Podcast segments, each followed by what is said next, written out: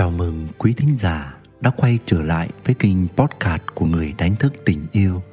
Ngày hôm nay xin được chia sẻ đến quý bạn một chủ đề về hạnh phúc gia đình mang tên Người giúp việc, giúp việc nhà, giúp luôn cả cuộc hôn nhân.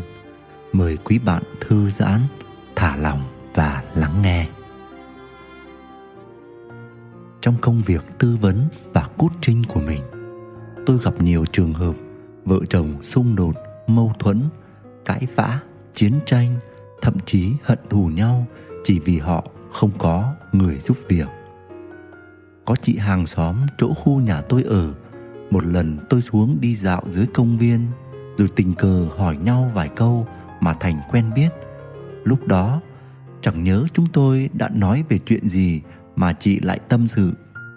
Sau khi mấy nhỏ nhà chị ổn định chuyện trường lớp chị sẽ không thuê giúp việc nữa.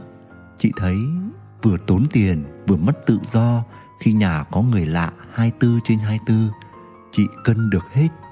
Và lần gần đây, tôi xuống cổng nhận đồ và lại tình cờ gặp chị. Tôi hỏi thăm bọn trẻ và rồi như đang chất chứa quá nhiều trong lòng, đến mức chị kéo tôi ngồi xuống ghế đá rồi chút xả.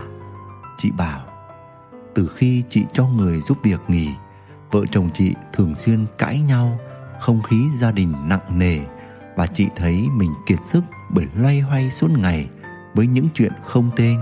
Cho đến khi lên giường thì chị lăn ra ngủ và thấy phiền phức khi chồng chị muốn gần gũi. Và rất nhiều cuộc hôn nhân khác cũng đi vào bế tắc bởi vì không có người giúp việc.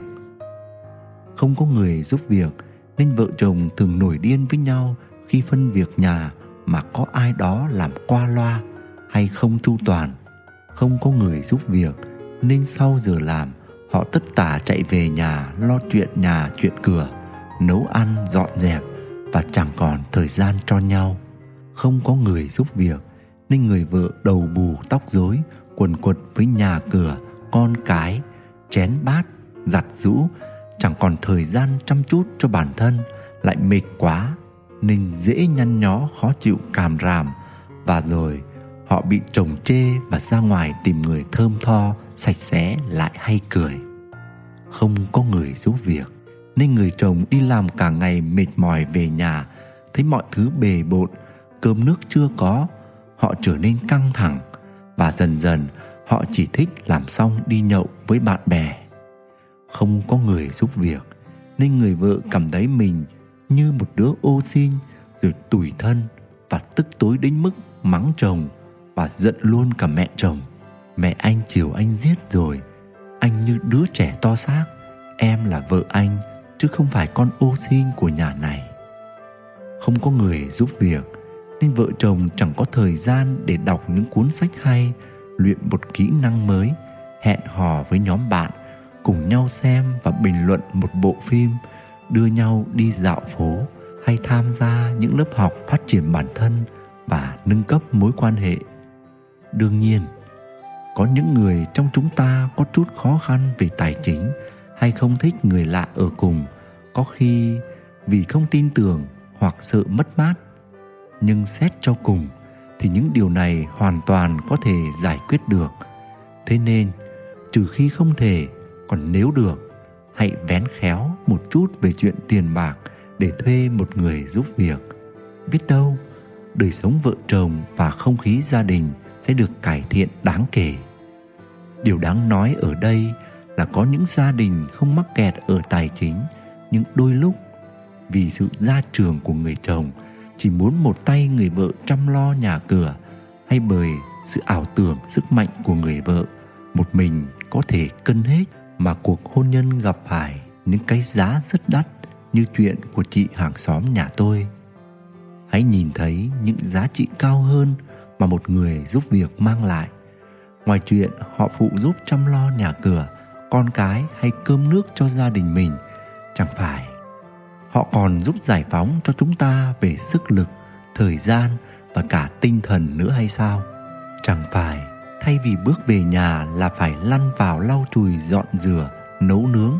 Giờ đây vợ chồng con cái chúng ta bước về một không gian sạch sẽ, gọn gàng, được thong thả ngồi xuống với nhau để thưởng thức bữa tối ấm cúng vui vẻ.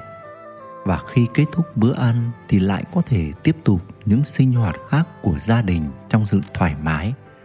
Và giả như người vợ muốn tận tay nấu cho cả nhà những bữa ăn ngon mà có sự hỗ trợ của người giúp việc thì hẳn là dễ dàng hơn rất nhiều. Vì vậy, hãy thấy việc dành năng lượng, thời gian, sức lực để kết nối với nhau hay với chính mình là rất quan trọng. Đời sống hôn nhân chỉ được thăng tiến khi chúng ta hướng đến và chăm sóc cho những nhu cầu tinh thần nhiều hơn. Trong hành trình hôn nhân, hãy không ngừng khám phá và nuôi dưỡng mối quan hệ của mình liên tục đưa mối quan hệ về nơi tình yêu bắt đầu với hứng khởi, nhiệt huyết, đam mê. Hãy làm sống lại những khao khát hẹn hò, đi chơi với nhau, đi ăn với nhau, đi dạo bên nhau, đi du lịch cùng nhau, ra vỉa hè uống trà đá với nhau. Và cuối cùng, mấu chốt của mọi vấn đề đều nằm ở chỗ bạn biết rõ mình đang như thế nào, mình đang cần gì và đâu là điều quan trọng nhất với mình trong hiện tại.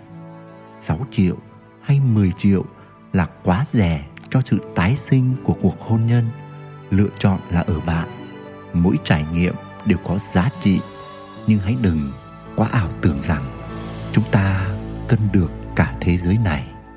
Nguyễn đức quỳnh, người đánh thức tình yêu. Quý thính giả đang nghe trên kênh podcast của người đánh thức tình yêu. Hy vọng những chia sẻ của tôi, tô thêm sắc màu cho những trải nghiệm của bạn. Chúc bạn luôn tìm thấy bình an và niềm vui giữa cuộc đời. Xin chào và hẹn gặp lại.